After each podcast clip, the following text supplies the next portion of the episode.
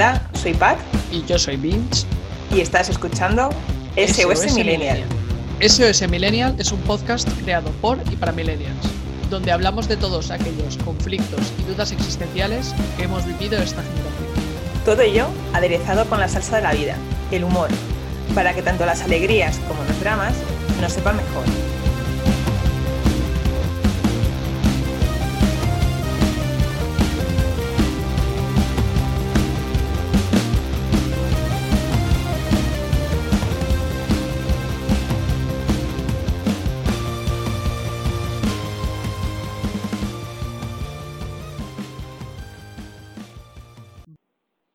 Bienvenidos, bienvenidas, bienveniders oyenters.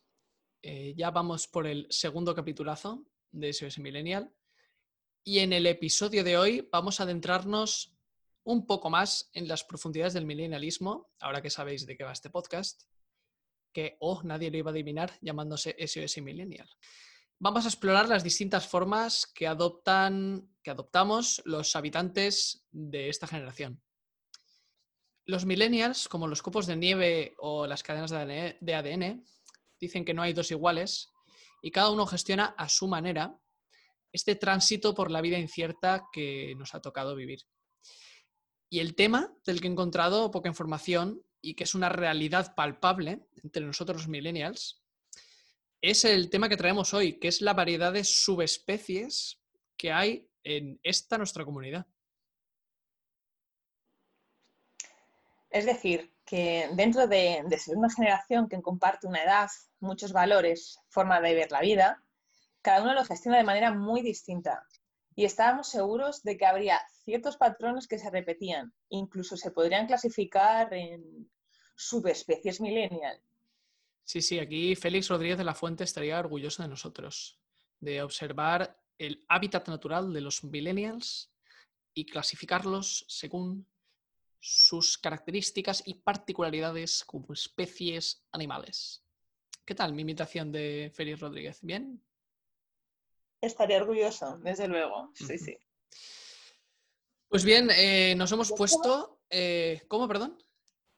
De hecho, Vince, creo que te pega ser un arqueólogo millennial, ¿no? Sí, de hecho, me voy a poner. Eh, nos hemos puesto, de hecho, los dos, el sombrero de los datos, que es el sombrero que nos ponemos cuando investigamos nuestros temas. Sombrero de los datos que se parece un poco al de Indiana Jones, porque esto es un trabajo de arqueología. Y me atrevo a decir que creo que hemos hecho un trabajo que puede sentar cátedra. Me encanta esta expresión y creo que a ti también.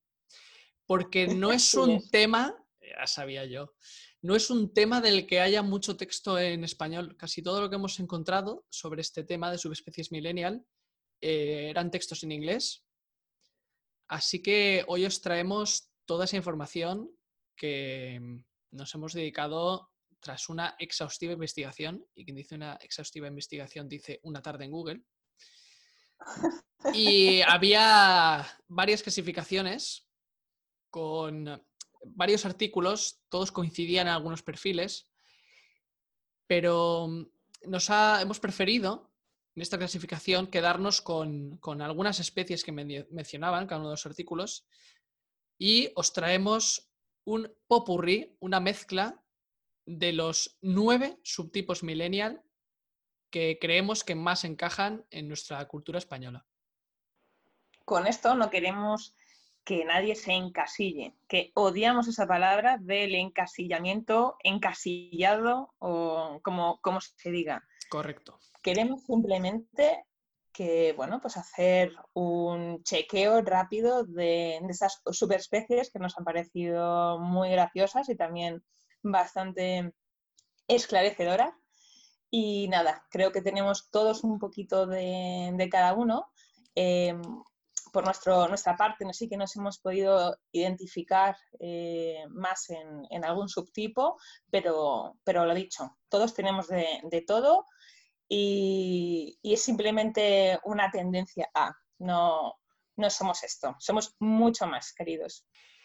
Y vamos allá con los nueve subtipos millennial que hemos descubierto. El primero que me ha hecho mucha gracia, pero lo cierto es que esconde el drama millennial por definición, y es el llamado, digo en el inglés original, The Boomerang Baby. El bebé boomerang, llamado así porque va y vuelve a casa de los padres constantemente, o no ha llegado a salir de ella. Y este millennial es más conocido en España como los ninis, esa injusta, a mi juicio, etiqueta que nos intentaron poner a mediados de los 2000. Recordás que hubo ríos de tinta sobre los ninis. ¿Tú te acuerdas de esa etapa? Sí, sí, la viví en mis propias carnes. Vaya, ¿a ti también te llamaron nini en su momento? No, la verdad es que, no tuve esa desgracia, pero, pero, bueno, como parte de una generación que, ha sido injustamente tachada de, de, ninis, pues sí que me, he sentido aludida, eh, no personalmente, pero sí como generación. Hmm. Pues sí, aunque habrá algunos dentro de esta categoría que sí que sean realmente unos ninis, eh, o sea, gente vaga, por definición, Detrás de este subtipo en realidad se esconde, como decía, el drama millennial, de que tanto las crisis económicas como el cambio de modelo productivo que ha pasado de industrial a digital en muy poco tiempo, pues nos ha pillado a muchos millennials a contracorriente y a algunos se los ha, entre comillas, llevado por delante y ha provocado que sean víctimas de la precariedad o de trabajos muy mal remunerados o que sencillamente están condenados a la extinción. Así es, y, precisamente al, hilo de esto último que, has mencionado, el tema laboral, esa, precariedad o, ese enfrentamiento de, expectativas y realidad, eh, nos lleva al segundo punto de subespecie millennial, que es el eterno becario o estudiante de grado. Este es un millennial que, bueno, pues elige profesiones en las que hay mucha competencia, mucha precariedad, quizás en los campos como audiovisuales, diseño, marketing, investigación. Y bueno, pues son personas que van empalmando máster y máster y otro máster y un doctorado, porque bueno, pues al fin y al cabo en nuestras expectativas como alumnos pues nos han hecho ver que, que para obtener un buen trabajo eh, tendríamos que, tener una larga lista de, títulos. Y al final, pues caen otra vez en la, rueda cuando salen al mundo laboral de empalmar becas y becas y becas hasta, hasta el trabajo deseado que no es más que un trabajo precario.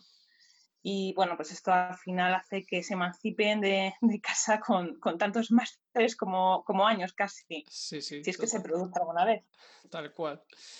Y aquí con el sombrero de los datos hay que decir, porque esto no es una pataleta ni lloriqueo gratuito, sino que las estadísticas son claras en cuanto al retraso en la edad de emancipación de, de nuestra generación. Tasas de emancipación que son de las más bajas no solo de Europa, sino del mundo y esto lo estoy leyendo textualmente de, estudios al respecto, y dan datos en los que, por ejemplo, se ve que el 60% de los jóvenes entre 25 y 29 años vive aún con sus padres, 60%, y entre la franja de 30 y 34, el 30%. O sea, por desgracia, son unas estadísticas mm, bastante feas y que no es por crear un mito respecto a los dramas millennials, sino que hay parte de verdad en ellos. Así que pasando al siguiente nivel de subtipos, bueno, no sería justo decir un nivel, aquí no hay mm, inferiores y superiores. Pasando al siguiente subtipo dentro de la clasificación, tenemos al número 3, el hypenial, abreviatura de hipermillennial, que sería el arquetipo, por así decirlo, sería la caricatura millennial, que se define como consumidor cauteloso, es decir, que se informa mucho antes de hacer una compra importante o no tan importante mentalidad global, gracias a Internet, eh, consumidor de redes sociales, pero no creador de contenido. Vamos, el típico que antes de hacer una compra se lee los blogs, eh, el catálogo del Lidl, la opinión de sus influencers favoritos y pregunta a sus colegas de WhatsApp. Esto, esto es un poco lo que, lo que decía yo antes de consultor. Ah, vaya. Sí, el millennial nivel usuario, por así decirlo, ¿no? Como en el Word o Internet. Y tu nivel de eh, informática, nivel usuario. Pues esto igual, millennial nivel usuario o consultor. Los, que nos hemos quedado en el, Windows 5. Pues sí, este, el Ipenial podríamos decir que es eh, el millennial del montón o, volviendo a Félix Rodríguez de la Fuente, el millennial vulgaris. Bueno, y, tenemos otro, otro, otro tipo que sería el Old School Millennial, que, ojo, no hay que confundirlo con el anti-millennial, que lo, vamos a ver más adelante. Este subgrupo es aquellos millennials que saben de qué va su generación, que son, pues, son también muy digitales, de informarse, de crear comunidades, pero que, bueno, no se sienten del todo abducidos por, por ese, ese mundo, no, no, les acaba de convencer y prefieren, pues bueno, estar desconectados un pelín de lo digital y sacarse el papel y lápiz cuando, cuando hace falta. Se fían de la intuición, eh, de la independencia y, bueno, mm, son de los que prefieren un café a un cibercafé, básicamente que los podríamos llamar también tardomilenias, milenias de liberación retardada. Y bueno, sí, digamos que, son, que son, son un puente entre digitales y, analógicos, por decirlo de alguna forma. Sí, la verdad es que es una fusión interesante esta, que abrazan un poco los dos mundos, el analógico y digital, entendiendo los dos, que eso es importante. Aunque para los millennials más avanzados como yo, mm, a veces os miro con ojos de, estos pobres retrasados. Porque sí, yo cuando estabas diciendo la definición te he visto bastante ahí. Pero bueno, luego hablaremos de nuestro libro y contaremos eh, de qué subtipos, en qué subtipos nos vemos más identificados. Vamos con el siguiente, que evidentemente aquí me he visto mm, vilmente retratado. El Gadget Guru.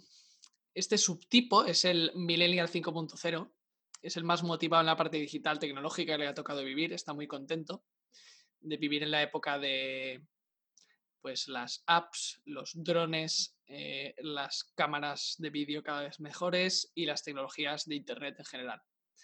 Son también muy creadores de contenido y probadores, si es que existe la palabra, probadores de últimos modelos de gadgets. gadgets es difícil esta, ¿eh?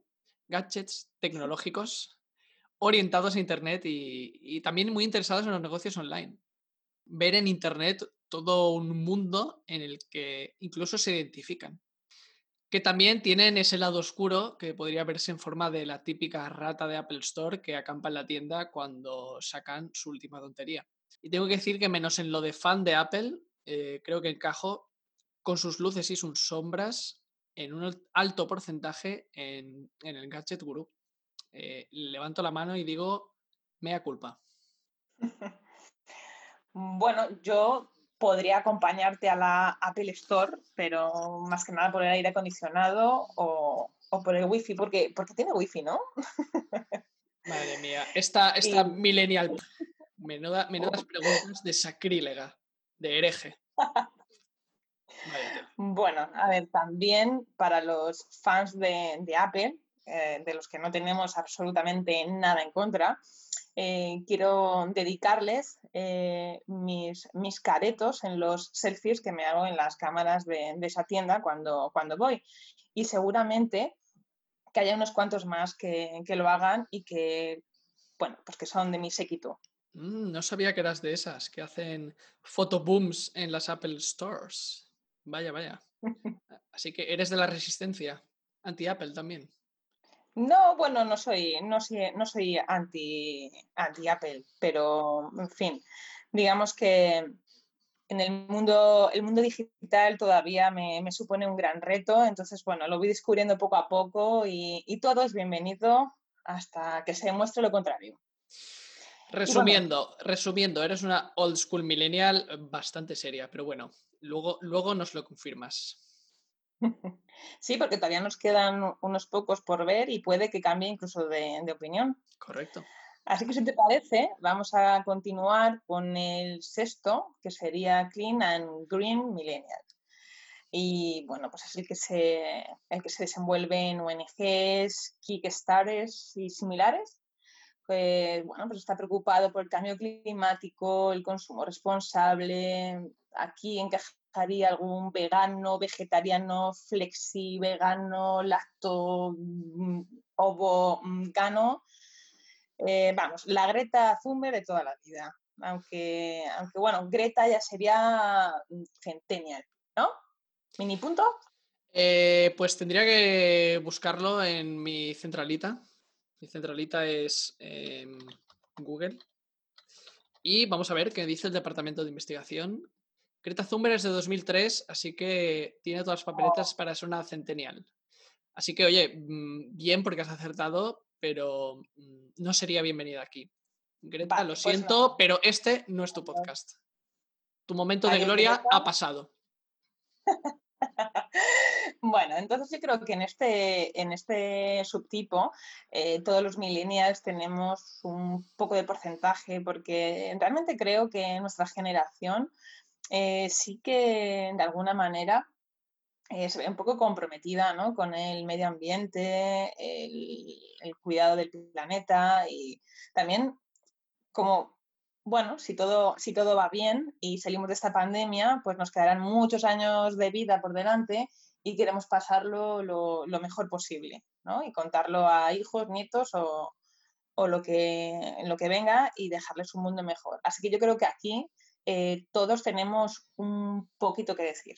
Hmm, sí, estoy de acuerdo en que eh, como decías, unos más, otros menos, todos los millennials tenemos un poquito de conciencia ecológica, sobre todo porque es algo que, no lo podemos evitar, en el sentido de es innegable los efectos del cambio climático y tanto desde el punto de vista de supervivencia pura y desde el punto de vista de aquellos que quieran, como tú dices, dejar un legado mejor a sus hijos y a sus nietos, eh, hay que tener un mínimo de conciencia ecológica.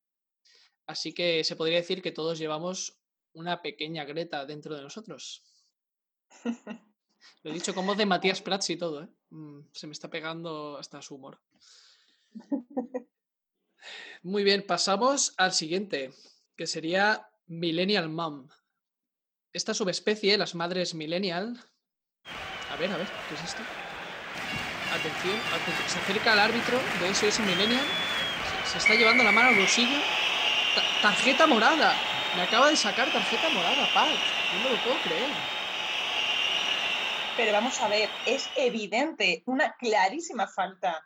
Ni necesaria la repetición. Pero, ¿cómo que Millennial Mom? ¿Pero qué pasa con Millennial Dad? Vaya, no, lo había visto venir, no lo había visto venir. Pues sí, sí, me como la tarjeta morada y, me voy al rincón morado a pensar, a pensar de, mi falta. A la siguiente expulsión del campo, lo siento. Pues volviendo al tema, sí, la verdad es que en las clasificaciones que leímos le ponían el nombre de Millennial Mom y es verdad que, es prejuicioso y es de punto morado. Eh, porque la verdad es que personalmente y en general yo conozco más Millennial Dads. Claro, hay que explicar qué es un Millennial Dad o un Millennial Mom. Eh, son aquellos millennials muy orientados al éxito profesional, a crecer a nivel de estatus, muy familiares y de grupos de amigos orientados también a mostrar el éxito físico también, eh, yendo al gym a levantar hierros y subir las fotitos a Instagram. Y eso, y utilizan la parte tecnológica millennial como un complemento, más que como algo central en sus vidas. Y utilizan ese complemento de facilidad para lo digital que tenemos los millennials, pues para subir eso, fotos de postura realista, con sus vacaciones, con sus rutinas de gimnasio, con sus smoothies, healthies, y para buscar las mejores rutinas de, del gym o dietas. Dietas para hacerse eso, sus smoothies keto green, eco, healthy. No sé, ¿se te ocurre algún sufijo más? Mm, bueno, sí, eh, yo creo que. No, no iba a decir sufijo, iba a decir que, todos conocemos a, alguien que, que, tiene este tipo de fotos posturiles en, Instagram, en alguna red social, ¿no? Que además nos ha pasado que, muchas veces encuentras al rellenito o rellenita de clase, ¿no? Y de repente un cuerpazo se hincha a, proteínas, todas sus vacaciones son en islas paradisíacas, ¿no? ¿Tienes en mente a alguien? Si no tienes a nadie en mente, eres tú. Vaya, no me esperaba esa, ¿eh? eh has, introducido sutilmente un meme popular en el audio. Te felicito y la verdad es que esto es de millennial avanzado, ¿eh? La verdad es que mm, medalla al millennialismo avanzado para ti. Muy bien uh, Gracias, gracias. Bueno, pues eh, pasando, pasado este, este tipo, nos queda todavía un par de ellos. Y a mí me gusta mucho este, el denominado caza experiencias. Es como, como un ave rapaz, cazador, que es el, el millennial más artista, bohemio, el, que está, pues bueno, muy a gusto con esa parte de, de cambio, incertidumbre, que por obligación pues tenemos que vivir pero para esta subespecie, eh, subespecie perdón, está en su salsa. Ostras, otro guiño culinario, de verdad, tenemos un problema, Pat. Eh, tenemos que ir a algún psicólogo. No sé, igual Chicote hace tratamientos mm, para, gente que tiene obsesión con la comida. Total, total. Además que, me lo voy a tener que, mirar. No sé si ir a, un coach culinario o un psicoanalista. Igual tenemos que inventar una nueva profesión. Psicólogos eh, culinarios. Psicólogo culinario. Pues Psicoterapeuta culinario. Chico, chico de chicote. Psicoterapeuta. Sí, sí, vamos a darle un par de vueltas a esta idea. ¿eh? Ojo, nueva idea de negocio que se nos va a ocurrir en el podcast vamos a aprovechar este momento de dopamina porque cuando hagamos la búsqueda en Google veremos que ya hay tres o cuatro páginas, nicho, entonces nos entrará en el bajón.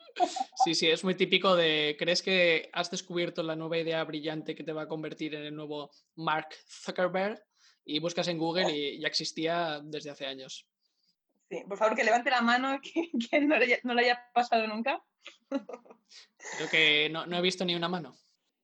Pues nada, seguimos con que al final nos desviamos y nos dispersamos, que, es bastante raro nosotros, ¿verdad? Sí, sí, nunca, nunca nos ocurre.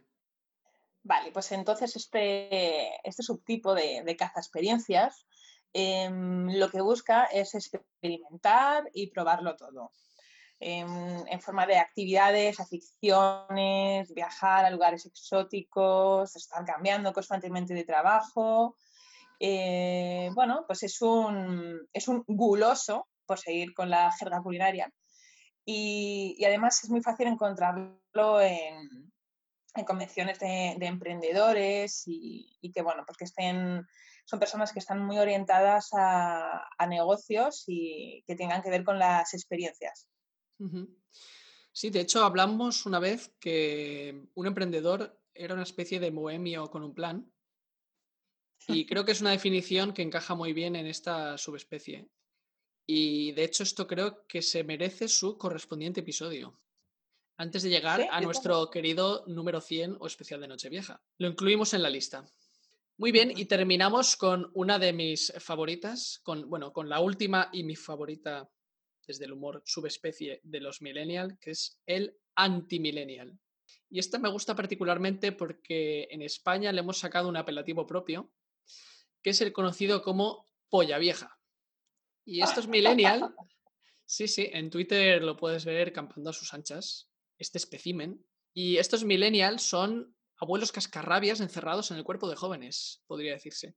Rechazan todo movimiento activismo con olor a millennial, véase cambio climático, feminismo, dramas millennials relacionados con el trabajo, la vivienda o nuestra situación particular.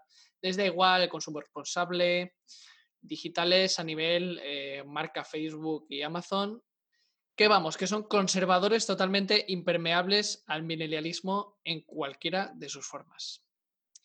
Y llegados al final, vistas todas las subespecies, eh, ha llegado el momento de mojarse. Acabada ya la parte explicativa científica guion chapa, vamos a entrar ya en la parte filosófica, así que ponte el sombrero de opinar y vamos a soltar ya nuestras teorías bofritistas, que son esas teorías que se cocina uno solito. Así que, Pat, eh, ¿de dónde crees tú que viene tanta disparidad millennial y esta cantidad de subespecies de millennials o subnomillennials? Bueno, pues yo creo que más que ponerme el sombrero de opinar, me voy a poner uno que me gusta mucho, que es el sombrero de divagar. Así que, bueno, aquí voy a usar mi, propia opinión acerca de, bueno, pues el origen de por qué hay tantas eh, especies, en principio distintas, y, a qué se debe. Y bueno, yo creo que, hay un, o sea, esta generación, como hemos visto antes, eh, supone un choque entre, entre dos generaciones, sobre todo una generación, eh, la anterior, los boomers, en los que eh, bueno, pues están más enfocados a una vida productiva de, trabajo, bueno, pues para, para consumo de, unos bienes, sobre todo materiales, y nuestra generación quizás ha, ido más enfocada al, a, bueno, pues a la información, a la capacidad de decisión, de, de autorrealización personal, etc. Y bueno, pues para digerir, digamos, esta transición, eh, cada uno en su casa lo, lo, ha, lo ha hecho como, como, mejor ha podido o ha sabido. Entonces creo que hay muchas variables que influyen en por qué eh, nos hemos decantado por una subespecie o, por otra.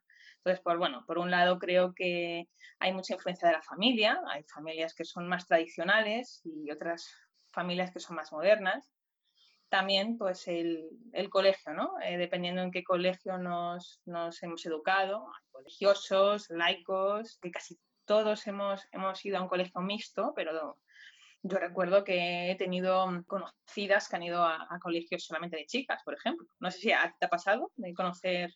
Sí, sí, sí, conozco colegios, eh, eso, segregados por género, si es que existe esa, e-, esa clasificación. Y, tengo que decir que, salían extremos por un lado y por otro dentro de ese grupo. Es decir, salía gente muy descentrada o al revés, gente mm, demasiado inflexible, demasiado rígida y muy influenciados por esos colegios que, tenían un corte religioso precisamente, que es lo que condiciona esa segregación por género. Y bueno, pues al, al fin y al cabo, eh, todas estas influencias eh, se han visto también sumadas a bueno, pues las, capacidades económicas que había en el entorno familiar. Eh, no es lo mismo una, familia con, un nivel adquisitivo alto, ni que pudiera facilitar un acceso a estudios, libros, nuevas tecnologías, y bueno, y también el, grupo social en el que estamos inmersos, cómo es tu entorno, esa influencia de grupo, de, bueno, pues un poco repetir patrones. Entonces yo creo que estas, estas variables es lo que, lo que ha hecho que esa parte eh, cultural, ese porcentaje tan cultural que hay de, decantarnos por unas superespecies otras que, ojo, no las hemos elegido conscientemente, sino que, somos así y punto, como una parte de nuestra personalidad. Eh, pues creo que, viene, viene el origen precisamente de, esto. Y bueno, ¿tú, tú qué crees? ¿Cómo, lo has, ¿Cómo crees que ha salido? ¿Cómo ha salido?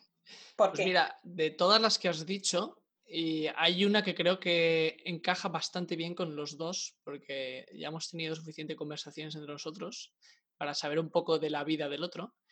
Y en mi caso, por ejemplo, sabes, y se lo cuento a los oyentes, tanto mi padre como mi madre eran eh, universitarios y tengo que decir que la parte universitaria abierta de mente, no hippies, pero sí de probar cosas nuevas y probar muchas experiencias y eran de los que eh, a mi hermana y a mí nos dejaban delante del ordenador solos, en plan de que se eduquen estos niños eh, solos, que espabilen. Y en general había como un ambiente muy de mm, explorar, explorar también muchos libros y nos daban como muchos recursos para que investigáramos por nuestra cuenta. Y creo que eso ha sido un motor muy importante para, para esa apertura de mente y exploración y que me hace encajar en esas subespecies millennial que son más, mm, digamos, exploradoras. Y creo que tu familia no era tanto como la mía y también te habrá influido en tu old school millennialismo. ¿Puede ser? Sí, por supuesto. Yo creo que, esa familiaridad que tengo con el mundo analógico de papel y, y boli, precisamente lo he mamado de mis padres, que, que se han manejado siempre así y, lo siguen haciendo. De hecho, mi, padre era autónomo y yo recuerdo de hacer las, las cuentas en casa con un, con un cuaderno. Y, de hecho, bueno, pues yo, pues yo le he imitado, no, no, las cuentas, porque tampoco es que tenga que hacer muchas cuentas, pero sí que para, digamos, anotar los, bueno, la información importante. Me gusta siempre tenerla papel, mis carpetitas con mis secciones. Es como que, bueno, aunque tengo un disco duro y, y tengo el correo, etcétera, etcétera, no me termino de fiar de que eso en algún momento haya una, una explosión en mi ordenador y, todo, todo acabe en, paradero desconocido. Que, vaya tontería, porque el papel se desintegraría antes. Pero sí, es como que tengo esa, eh, esa eh, manía esa familiaridad bueno, y ya no solo con eso, sino eh, me gustan los encuentros presenciales, me gusta la, calidad eh, humana. En, mi caso, no teníamos tanto acceso a, las nuevas tecnologías. Mis padres, mis padres no eran tecnológicos.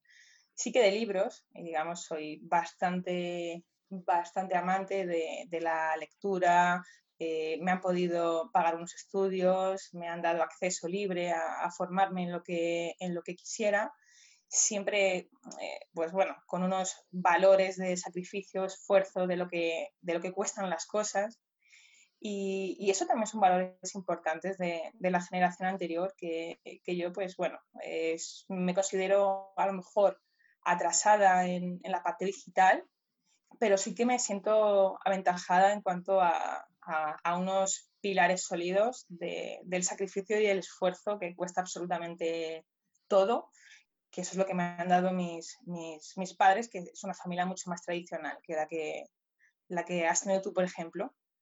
Y bueno, pues todo tiene su parte positiva y su parte no es negativa, sino, bueno, distinta. Sí, de todos los eh, factores de influencia que has dicho, yo para terminar solo añadiría uno, y es eh, que como hemos dicho, mm, convivimos, hemos convivido eh, generaciones muy distintas en un lapso muy breve de tiempo, es decir, se han juntado boomers, generación X y millennials en muy poco tiempo, y en ese cruce de valores que cada generación tiene, pues hay alguna fase de lucha en la que algunos millennials nos hemos revelado y desarrollamos una orientación muy contraria a esos valores que tú dices, del esfuerzo, de sacrificio o esos valores de las generaciones anteriores. Y hay otros que lo, otros millennials que lo hemos abrazado pues con, con otro ánimo y que sí que se han dejado influir por esos valores de otras generaciones. La verdad es que este otro tema da para otro episodio y no paran, no paran de crecernos los enanos, en el buen sentido, de temas para episodios de podcast. Y sí, creo que el de este choque de culturas entre generaciones Mm, entre baby boomers, generación X y las que vienen, como los centennials, da para capitulazo que llegará. Lo estoy viendo, lo, estoy palpando, lo estoy oliendo. Se huele, se huele el ambiente. Muy bien, pues para terminar, antes de que sigamos divagando, quitémonos los sombreros de divagar ya, por favor. Eh, yo diría que simplemente que nada, que cada uno explore dentro de estas subespecies millennial, que descubra qué porcentaje tiene cada uno de ellos. Que también tengan la tranquilidad de que no existe un manual de millennial, que cada uno lo lleve como quiera, que ya tenemos bastante con lo nuestro. Y a ver si podemos todos aprender un poquito, aprender un poquito de todos los demás. Que siempre, siempre hay margen para aprendizaje, incluso de los anti-millennial podemos aprender algo. Eso es. Todo, aquí no se, no se libra nada, nadie de aprender y, y de hecho nos salimos de todo lo que, lo que tenga que ver con un manual. No nos gustan los manuales, no nos gustan los protocolos, ya hemos tenido que pasar por muchos y simplemente eh, queremos eh, pues bueno, crear un rinconcito en el que todas estas generaciones pues se sientan libres, se sientan seguras, eh, aprendan los unos de, los otros y, sobre todo pues que convivamos con nuestras peculiaridades. Muy bien, pues nos veremos en los próximos episodios y seguiremos desgranando la vida milenial con todas las subespecies que lo habitan. Hasta la próxima, Pat. Adiós, Vince. Muchas gracias a todos. Gracias por escucharnos, tanto si te estás preparando la comida, haciendo yoga o como si somos tu ruido ambiental en el baño. Ayúdanos con tus likes, comentarios y corriendo la voz entre tus amigas y amigos millennials. Podéis proponer en los comentarios los temas que queráis, aquellos que os gustaría que debatamos en próximos episodios. Nos encontraréis en iBox, Spotify y YouTube. Y también en nuestro Instagram SOS Millennial.